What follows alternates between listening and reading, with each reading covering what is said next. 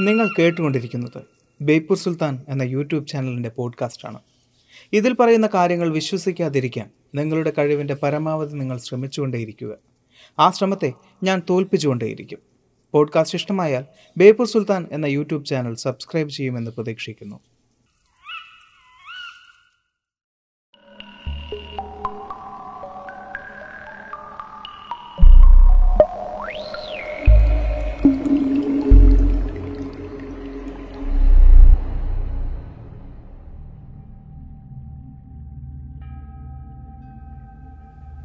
ചങ്ക്രമത്ത് ഗോപാലൻകുട്ടിയുടെ മസ്തിഷ്കത്തിനകത്ത് ഒരു ചെറിയ പെരുപെരുപ്പ് തുടങ്ങിയത്. പെരുവാരം മഹാദേവ ക്ഷേത്രത്തിന്റെ കിഴക്കേ ഗോപുരനടയിലൂടെ കടന്നു വന്നപ്പോൾ മുതലാണ്. അവന്റെ കൊമ്പിനകത്തും ഒരു ചെറിയ കിരികിരിപ്പ് പോലെ തോന്നി തുടങ്ങിയിരുന്നു. അന്ന് ശീവേലിക്ക് തിടമ്പെഴുന്നള്ളിക്കാൻ വേണ്ടി അമ്പലക്കുളത്തിൽ മുങ്ങിക്കുളിച്ചുള്ള വരവാണ് തൊട്ടുമുമ്പിൽ നടക്കുന്നത് ചട്ടക്കാരൻ നാരായണനും. ചട്ടക്കാരൻ നാരായണനാണ് ഗോപാലൻകുട്ടിയുടെ ഒന്നാം പാപ്പൻ. അന്ന് നടപ്പന്തലിൽ വെച്ച് ഗോപാലൻകുട്ടി ചെറുതായി ഒന്ന് ഇടങ്ങി തളച്ചിട്ട് പോലെ അവിടെ നിന്നു. ചട്ടക്കാരൻ നാരായണൻ തോട്ടിയും വീശി വന്നുവെങ്കിലും ഗോപാലൻകുട്ടി അനങ്ങിയില്ല. എന്നാൽ അടുത്തൊരു ശാസനത്തിന് അവസരം കൊടുക്കുന്നതിന് മുമ്പേ തന്റെ കൊമ്പിനോട് ചേർത്ത് പനമ്പട്ടക്കെട്ട് താഴെയിട്ടുകൊണ്ട് ഗോപാലൻകുട്ടി പാപ്പാനെ ആഞ്ഞുകുത്തി ചവിട്ടി അരച്ചു. ഒന്നുറക്കെ കരയാൻ പോലും അയാൾക്ക് സാധിക്കാതെ അയാൾ മരണത്തിന് കീഴടങ്ങി.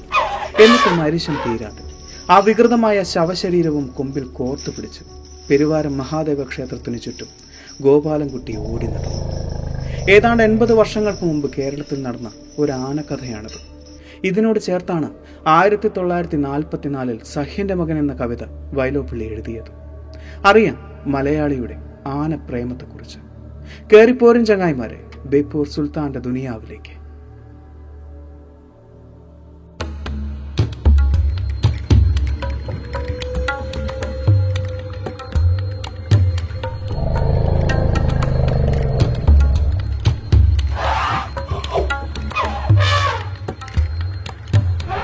Música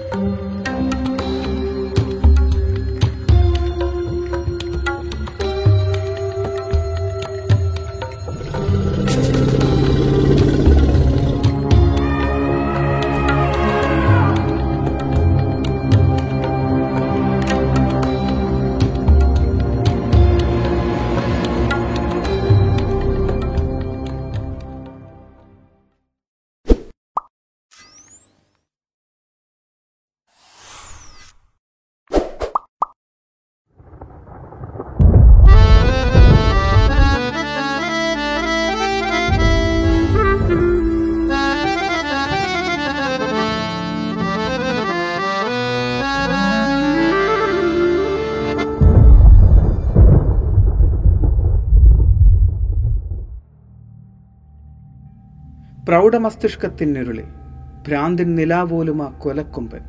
സഞ്ചരിക്കുകയാണ് ആ സാഹസി സങ്കല്പത്തിൻ വഞ്ചവികളാം പുള്ളി സ്വാതന്ത്ര്യ പത്രം വീശി. ആയിരത്തി തൊള്ളായിരത്തി നാൽപ്പത്തിനാലിൽ വൈലോപ്പള്ളി ശ്രീധരമേനോൻ രചിച്ച സഹിന്റെ മകൻ എന്ന കവിതയിലെ ഏറ്റവും പ്രസക്തമായ വരികളാണിത്. കാലങ്ങളായി തളയ്ക്കപ്പെട്ട ഒരു ഗജവീരൻ തന്റെ പാപ്പാനെ കുത്തിക്കൊന്നു. ആ വികൃതമായ ശവശരീരം തന്റെ കൊമ്പിൽ കോർത്തുപിടിച്ച് അമ്പലനടയിലൂടെ ഓടിയതിനെ വിശദീകരിക്കുകയാണ് അദ്ദേഹം. ആ മതപ്പാടൊന്ന് ശമിക്കാൻ രണ്ടര ദിവസത്തോളമാണ് എടുത്തത്.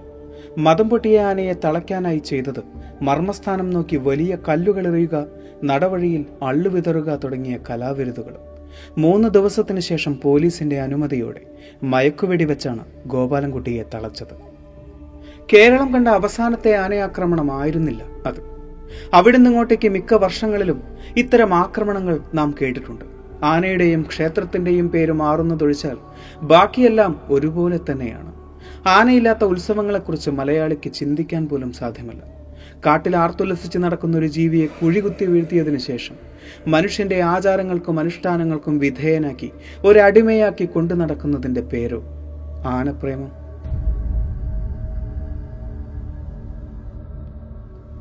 കരയിലെ ഏറ്റവും വലിയ ജീവിയായ ആന ശക്തിയുടെയും അധികാരത്തിന്റെയും പ്രതീകമാണ്. അതുകൊണ്ട് തന്നെയാണ് പല ദൈവസങ്കല്പങ്ങൾക്കും ആന പ്രിയപ്പെട്ടതാവുന്നതും. അതല്ലാതെ ദൈവവും ആനയും തമ്മിൽ രഹസ്യമായ ബന്ധങ്ങളൊന്നും തന്നെയില്ല. ഹിന്ദുമതത്തിലേക്ക് ആന വരുന്നത് ബുദ്ധമതത്തിലൂടെയാണ്. ബുദ്ധമതത്തിൽ ആനയുടെ പ്രാധാന്യം മനസ്സിലാക്കണമെങ്കിൽ അജന്ത എല്ലോറ എലിഫന്റ തുടങ്ങിയ ഗുഹാക്ഷേത്രങ്ങളൊന്ന് സന്ദർശിച്ചാൽ മതി. അജന്ത എല്ലോറ ക്ഷേത്രങ്ങളിൽ ചെന്നാൽ ഏറ്റവും കൂടുതൽ കാണാൻ സാധിക്കുന്നത് ആനകളുടെ ഒറ്റക്കൽ ശില്പങ്ങളാണ്. എന്നാൽ പേരിൽ എലിഫന്റ എന്നുണ്ടെങ്കിൽ തന്നെ അവിടെ ആനയുടെ ഒരു ശില്പം പോലും നമുക്ക് കാണാൻ സാധിക്കില്ല. എന്നാൽ കാലങ്ങൾക്ക് മുമ്പ് കടലിൽ നിന്ന് നോക്കിയാൽ കാണാവുന്ന പാകത്തിന് ഒരു കൂറ്റൻ ആനശില്പം അവിടെ ഉണ്ടായിരുന്നു. വർഷങ്ങൾക്ക് മുമ്പ് ഒറ്റക്കല്ലിൽ പണിത ഒരു കൂറ്റൻ ആനശില്പം. ഗേറ്റ് വേ ഓഫ് ഇന്ത്യയിൽ നിന്നും ഏതാണ്ട് മുപ്പത് നോട്ടിക്കൽ മൈൽ അകലെയുള്ള എലിഫന്റ ദ്വീപിലാണ് എലിഫന്റ ഗുഹകൾ സ്ഥിതി ചെയ്യുന്നത്. ആറാം നൂറ്റാണ്ടിൽ പണി കഴിപ്പിച്ചു എന്ന് വിശ്വസിക്കുന്ന ആ ആനശില്പം അവിടെ നിന്നും വൻകരയിലേക്ക് പൊളിച്ചു മാറ്റാനുള്ള പോർച്ചുഗീസുകാരുടെ ശ്രമത്തിൽ അത് തകർന്ന് കടലിനടിയിലേക്ക് പോയി.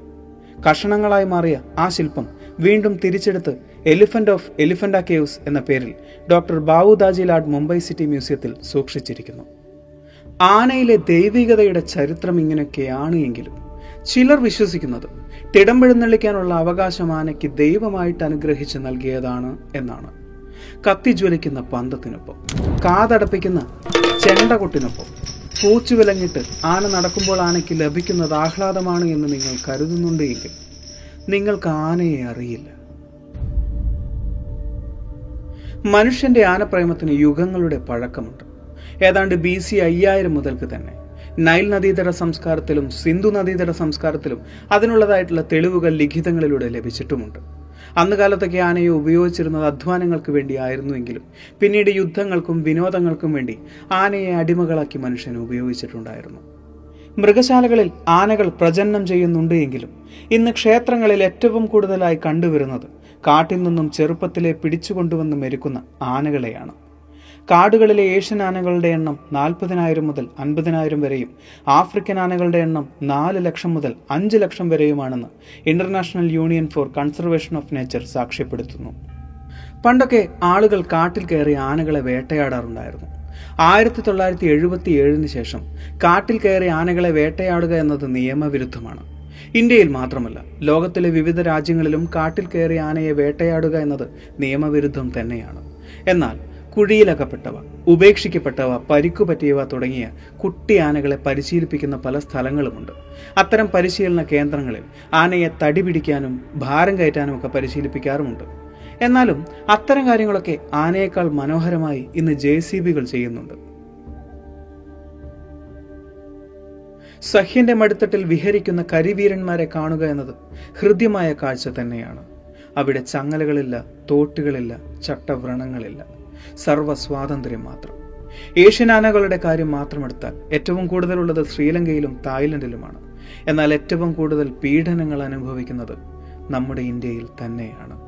കാട്ടിൽ വിഹരിക്കുന്ന ഒരു ജീവിയെ അതിന്റെ ആവാസ വ്യവസ്ഥയിൽ നിന്നും അടർത്തി മാറ്റിക്കൊണ്ട് നിരന്തരമായ പീഡനങ്ങളിലൂടെ ഒരു ചെറിയ ശതമാനം ആളുകളുടെ ഇഷ്ടത്തിനു വേണ്ടി മാറ്റിയെടുക്കുക എന്നതാണ് ഇവിടെ സംഭവിക്കുന്നത്. പലരും വിശ്വസിക്കുന്നത് ആന മനുഷ്യനുമായി ഇണങ്ങുകയാണ് എന്നതാണ്. എന്നാൽ സംഭവിക്കുന്നത് ആനയെ മനുഷ്യൻ മെരുക്കിയെടുക്കുകയാണ്. ഈ രണ്ട് വാക്കുകളും തമ്മിൽ വലിയ വ്യത്യാസങ്ങളാണുള്ളത്. ഇണങ്ങുക എന്നതിന്റെയും മെരുക്കുക എന്നതിന്റെയും ആന ഒരു സാമൂഹ്യ ജീവിയാണ് കൂട്ടത്തോടെ ജീവിക്കാൻ ആഗ്രഹിക്കുന്ന ഒരു സാമൂഹ്യ ജീവി സാധാരണയായി പെണ്ണാനയുടെ നേതൃത്വത്തിലാണ് കൂട്ടം മുമ്പോട്ട് പോകുന്നത് എങ്കിലും പൂർണ വളർച്ചയെത്തിയ ചില കൊമ്പന്മാർ ഒറ്റയ്ക്കാണ് സഞ്ചരിക്കാറ്. അങ്ങനെ കൂട്ടത്തോടെ പോകുമ്പോൾ ആ കൂട്ടത്തിലെ കുട്ടിയാനകളാണ് കുഴിയിലകപ്പെടുക അങ്ങനെ അകപ്പെട്ട ആ കുട്ടിയാനയുടെ സന്തോഷത്തോടു കൂടിയുള്ള ജീവിതം അവിടെ അവസാനിക്കുകയാണ്. അവന്റെ യാതനകളും വേദനകളും ആരംഭിക്കുകയാണ്. കുഴിയിലകപ്പെട്ട ആനയെ താപ്പാനകളുടെ സഹായത്തോടെ വലിച്ചു കയറ്റി ആനക്കൊട്ടിലേക്ക് കൊണ്ടുവരും. അവിടെ വെച്ച് അവന്റെ പരിശീലനങ്ങൾ തുടങ്ങുകയാണ്. കാട്ടിൽ വിഹരിച്ചു കഴിഞ്ഞ ഒരു ആനയ്ക്ക് ഒരിക്കലും മനുഷ്യൻ പറയുന്നത് അനുസരിക്കാൻ സാധിക്കില്ലല്ലോ. അവനെ അനുസരിപ്പിക്കാനായി മനുഷ്യന്റെ കയ്യിൽ വഴികൾ ഏറെയുണ്ട്. പട്ടിണിക്കിട്ട് തളർത്തിയ ശേഷം മെല്ലെ മെല്ലെ ഭക്ഷണം നൽകും. അതിലൂടെയാണ് പാപ്പാൻ അവന്റെ വിശ്വാസം നേടിയെടുക്കുന്നത്. പതിമൂന്ന് വയസ്സിന് ശേഷമാണ് ആനയെ പണിയെടുക്കാൻ പരിശീലിപ്പിക്കുന്നത്. അങ്ങനെ പരിശീലിപ്പിക്കാൻ വേണ്ടി തോട്ടിയും വടിയും ആവശ്യവുമാണ്. അങ്ങനെ ആന ഇണങ്ങിയാൽ അല്ല ആന മെരുങ്ങിയാൽ പിന്നെ ആന മുൻപോട്ട് പോകുന്നത്? മനുഷ്യന്റെയും മനുഷ്യന്റെ ദൈവത്തിന്റെയും താല്പര്യങ്ങൾക്കനുസരിച്ചാണ് നിലത്തിഴയുന്ന തുമ്പിക്കൈ ഉയർന്ന വായുകുമ്പം വിടർന്ന തലക്കുന്നി വിടർന്ന ചെവി ഒരൽപ്പം മുകളിലേക്ക് വളഞ്ഞ ലക്ഷണമൊത്ത കൊമ്പുകൾ നീളമേറിയ രോമങ്ങളുള്ള വാലുകൾ പതിനെട്ട് നഖങ്ങൾ അങ്ങനെ ആനയുടെ ലക്ഷണങ്ങൾ ഒരുപാടാണ് ആനപ്രേമികൾ പറയുന്നത്. അവരിതിനെ വിളിക്കുന്നത് ലക്ഷണ പേരിൽ ശാസ്ത്രമുണ്ടെങ്കിലും പ്രത്യേകിച്ച് ശാസ്ത്രവുമായി ബന്ധമൊന്നുമില്ല. മാതംഗ ചക്രവർത്തി ഗജരാജൻ ഏകചത്രാധിപതി എന്നൊക്കെയാണ് അവർ ആനയെ വിളിക്കുന്നത്. അതോടൊപ്പം അവർ പറയുന്ന മറ്റൊരു കാര്യം കൂടിയുണ്ട്. കാട്ടിൽ അലഞ്ഞു നടക്കുന്ന ആനയേക്കാൾ സുഖത്തോടെയും സന്തോഷത്തോടെയുമാണ് നാട്ടിലാനകൾ ജീവിക്കുന്നത് എന്ന്. അതിലെന്തെങ്കിലും സത്യമുണ്ടോ? പഠനങ്ങൾ പറയുന്നത് ഒരു ദിവസം ഒരാനയ്ക്ക് ഏതാണ്ട് ഇരുന്നൂറ് മുതൽ ഇരുന്നൂറ്റി അൻപത് കിലോ വരെ സസ്യം ആവശ്യമാണ് എന്നാണ്. ഏതാണ്ട് അത്ര തന്നെ വെള്ളവും. കാട്ടിൽ ജീവിക്കുന്ന ഒരു ആനയ്ക്ക് നൂറിൽ കൂടുതൽ സസ്യഗണങ്ങളാണ് ഒരു ദിവസം ഭക്ഷിക്കേണ്ടത്. അവയിൽ പലതരം പുല്ലുകൾ പെടും മരച്ചില്ലകളിലെ ഇലകൾ പെടും മുളങ്കൂമ്പുകൾ വാഴക്കൂമ്പുകൾ അങ്ങനെ വ്യത്യസ്തങ്ങളായ സസ്യങ്ങളാണ് ഒരു ദിവസം കാട്ടിലുള്ള ഒരു ആന ഭക്ഷിക്കുന്നത്. എന്നാൽ നാട്ടിലുള്ള ഒരു ആന ഭക്ഷിക്കുന്നത് ഏറ്റവും കൂടുതൽ തെങ്ങോലകളും പനമ്പട്ടകളുമാണ് ഇത്തരം ഭക്ഷണങ്ങളിൽ കൂടുതൽ നാരുകൾ ഉണ്ടാവും ഒരു പരിധിയിൽ കൂടുതൽ നാരുകൾ ഉണ്ടാവും ആനകളിൽ കണ്ടുവരുന്ന എരണ്ടക്കെട്ട് എന്ന് പറയുന്ന ഒരു അസുഖമുണ്ട്. ആ അസുഖത്തിന്റെ കാരണം ഇങ്ങനെ ഒരു പരിധിയിൽ കൂടുതൽ നാരുകളുള്ള ഭക്ഷണം കഴിക്കുന്നത് കൊണ്ടാണ്. എരണ്ടക്കെട്ട് ബാധിക്കുന്ന ആനകളിൽ ബഹുഭൂരിപക്ഷവും മരിച്ചു പോവുകയാണ് പതിവ്. ആന എന്നാൽ ഒരു സാധാരണക്കാരന് ഭയമാണ്. ഒന്ന് തൊടാൻ പോലും. അതിപ്പോ ഒരു പാപ്പാൻ അടുത്തുണ്ടെങ്കിലും പാപ്പാന്റെ തൊട്ടടുത്ത് ഒരു പൂച്ചയെ പോലെയാണ് ആന ഇരിക്കുന്നത് എങ്കിലും ആനയുടെ അടുത്ത് ചെല്ലാൻ ഒരു സാധാരണക്കാരന് ഭയം തന്നെയാണ്. അപ്പോൾ മതപ്പാടുള്ള ഒരു ആനയാണെങ്കിലോ ഒരു പേടി സ്വപ്നം തന്നെയായിരിക്കും അല്ലെ? അങ്ങനെ മതപ്പാടിനെ പലരും വിശ്വസിക്കുന്നത് ആനയിൽ എന്തോ ഭ്രാന്ത് പോലെന്തോ സംഭവിക്കുന്നതാണ് എന്നാണ്. ആനയുടെ ജീവിതത്തിലെ ഏറ്റവും പ്രധാനപ്പെട്ട ഒരു സമയമാണ് മതപ്പാട്. ഇണചേരാനുള്ള സമയമാണ് ആനകൾക്ക് മതപ്പാടുണ്ടാവുന്നത്. ഏഷ്യൻ ആനകളിൽ ആണാനകൾക്ക് മാത്രമാണ് മതപ്പാടുണ്ടാവാറ്. ആനകളിലെ ടെസ്റ്റോസ്റ്റിറോൺ എന്ന ഹോർമോണിന്റെ അളവ് കൂടുമ്പോഴാണ് ഇത് സംഭവിക്കുന്നത്. ഈ സമയത്ത് ആനയുടെ കണ്ണിനും ചെവിക്കും ഇടയിലുള്ള ടെമ്പറൽ ഗ്രന്ഥി ടെമ്പറിൻ എന്ന കട്ടിയുള്ളൊരു സ്രവം പുറപ്പെടുവിക്കും. ഇതിനെയാണ് നമ്മൾ മതപ്പാട് എന്ന് വിളിക്കുന്നത്. ടെമ്പറിൻ എന്ന സ്രവത്തിന് അതിരൂക്ഷമായ ഗന്ധമാണുള്ളത്. ഈ ഗന്ധമാണ് ഒരു പിടിയാനയെ കൊമ്പനാനയിലേക്ക് ആകർഷിക്കുന്നത്. ഈ സമയത്ത് അവനൊരൽപ്പം ദേഷ്യക്കാരനായിരിക്കും. ഊർജം കൂടുതൽ ആവശ്യമുള്ളത് കൊണ്ട് തന്നെ അവൻ കൂടുതൽ ഭക്ഷണവും കഴിക്കും. എന്നാൽ ഇവിടെ മതപ്പാട് എന്നത് ഒരു രോഗമായി കാണുന്നവരാണ് കൂടുതൽ. ആ സമയത്ത് അവർ കൊമ്പനാനയെ കെട്ടിയിടുകയും പട്ടിണിക്കിടുകയും ഉപദ്രവിക്കുകയും ചെയ്യാറുണ്ട്. മതപ്പാടുള്ള സമയത്ത് ഭക്ഷണം നൽകാതിരിക്കുകയും ഉപദ്രവിക്കുകയും ചെയ്യുമ്പോൾ ആന കൂടുതൽ അപകടകാരിയാവുന്നു. അതോടൊപ്പം പൊരിവെയിലത്ത്. ചുട്ടുകൊള്ളുന്ന റോഡിലൂടെ ഒരു കുളമ്പ് പോലുമില്ലാത്ത ആന നടന്നു പോകുന്നത് എത്ര അസഹ്യമായ കാഴ്ചയാണ്. മനുഷ്യനെ പോലെയല്ല ആന. ആന വിയർക്കാറില്ല. ആനയുടെ വിയർപ്പ് ഗ്രന്ഥികൾ ഉള്ളത് അതിന്റെ കാലിലെ നഖത്തിനടുത്താണ്. ആന ചൂടകറ്റുന്നത് അതിന്റെ ചെവിയാട്ടിയാണ്. മേലാസകലം വിയർപ്പ് ഗ്രന്ഥികളുള്ള വിയർക്കുന്ന മനുഷ്യന് എ സിയോ ഫാനോ ഇല്ലാതെ ഒന്ന് ജീവിക്കാൻ പോലും സാധ്യമല്ല ഇപ്പോൾ. അപ്പോൾ ആനയുടെ കാര്യം ഒന്ന് ആലോചിച്ച് നോക്കൂ. ഒരിക്കലെങ്കിലും കാട്ടിൽ പോയിട്ടുള്ളവർക്കറിയാം. കാട്ടിലുള്ളവർ ആനയെ ഓടിക്കുന്നത് പാട്ടകൊട്ടി ശബ്ദമുണ്ടാക്കിയിട്ടാണ്. അത്തരം ചെറിയ ശബ്ദങ്ങൾ കേൾക്കുമ്പോൾ തന്നെ ആന പേടിച്ചൊഴിഞ്ഞു മാറാറുമുണ്ട്. അങ്ങനെയുള്ള ആന എങ്ങനെയാണ് ചെണ്ടകൊട്ടിന്റെയും വെടിക്കെട്ടിന്റെയും ശബ്ദം കേട്ട് ഒരു പൂരപ്പറമ്പിൽ നിൽക്കുന്നത്? ഇതൊന്നും അറിയാതെയാണ് ആനപ്രേമികൾ ആനയെ പ്രേമിക്കുന്നത് എന്ന് നിങ്ങൾ കരുതുന്നുണ്ടോ? അവർ ചാർത്തിക്കൊടുത്ത ചങ്ങലയിൽ ഒന്ന് അനങ്ങാൻ പോലും സാധിക്കാതെയാണ് ഓരോ ആനയും പൂരപ്പറമ്പിൽ നിൽക്കുന്നത്. ആനയുടെ സ്വാതന്ത്ര്യത്തെക്കുറിച്ച് വാദിക്കുന്നവരോട് ആനപ്രേമികൾക്ക് ചില ചോദ്യങ്ങൾ ചോദിക്കാനുണ്ട്. വീട്ടിൽ നായയെയും പൂച്ചയെയും കൂട്ടിലിട്ട് വളർത്തുന്ന നിങ്ങൾക്ക് എങ്ങനെയാണ് ആനയുടെ സ്വാതന്ത്ര്യത്തെക്കുറിച്ച് വാദിക്കാനുള്ള അർഹതയുണ്ടാവുന്നത് എന്ന്? വളരെ പ്രസക്തമായൊരു ചോദ്യം തന്നെയാണ്. ആനയെന്നല്ല ഒരു ജീവിയെയും കൂട്ടിലിട്ട് വളർത്താൻ പാടില്ല. അതിനെല്ലാത്തിനും സ്വാതന്ത്ര്യം ആവശ്യം തന്നെയാണ്. എന്നാൽ മനുഷ്യനോട് ഇണങ്ങി ജീവിക്കുന്ന ചില ജീവികളുണ്ട്. അവയെ തുറന്നുവിട്ടാൽ അവ ചത്തുപോകും. അവയ്ക്ക് മനുഷ്യനില്ലാതെ ജീവിക്കാൻ സാധിക്കില്ല. നായ്ക്കളും പൂച്ചകളും ചില പക്ഷികളും അവയിൽ പെടുന്നവരാണ്. എന്നാൽ ആന അങ്ങനെയല്ല. ആന കാട്ടിൽ ജീവിക്കേണ്ട ജീവിയാണ്. കാട്ടിലെ സസ്യങ്ങൾ ഭക്ഷിച്ച് ഇളം വെയിലേറ്റ് മാത്രം ജീവിക്കേണ്ട ഒരു ജീവി.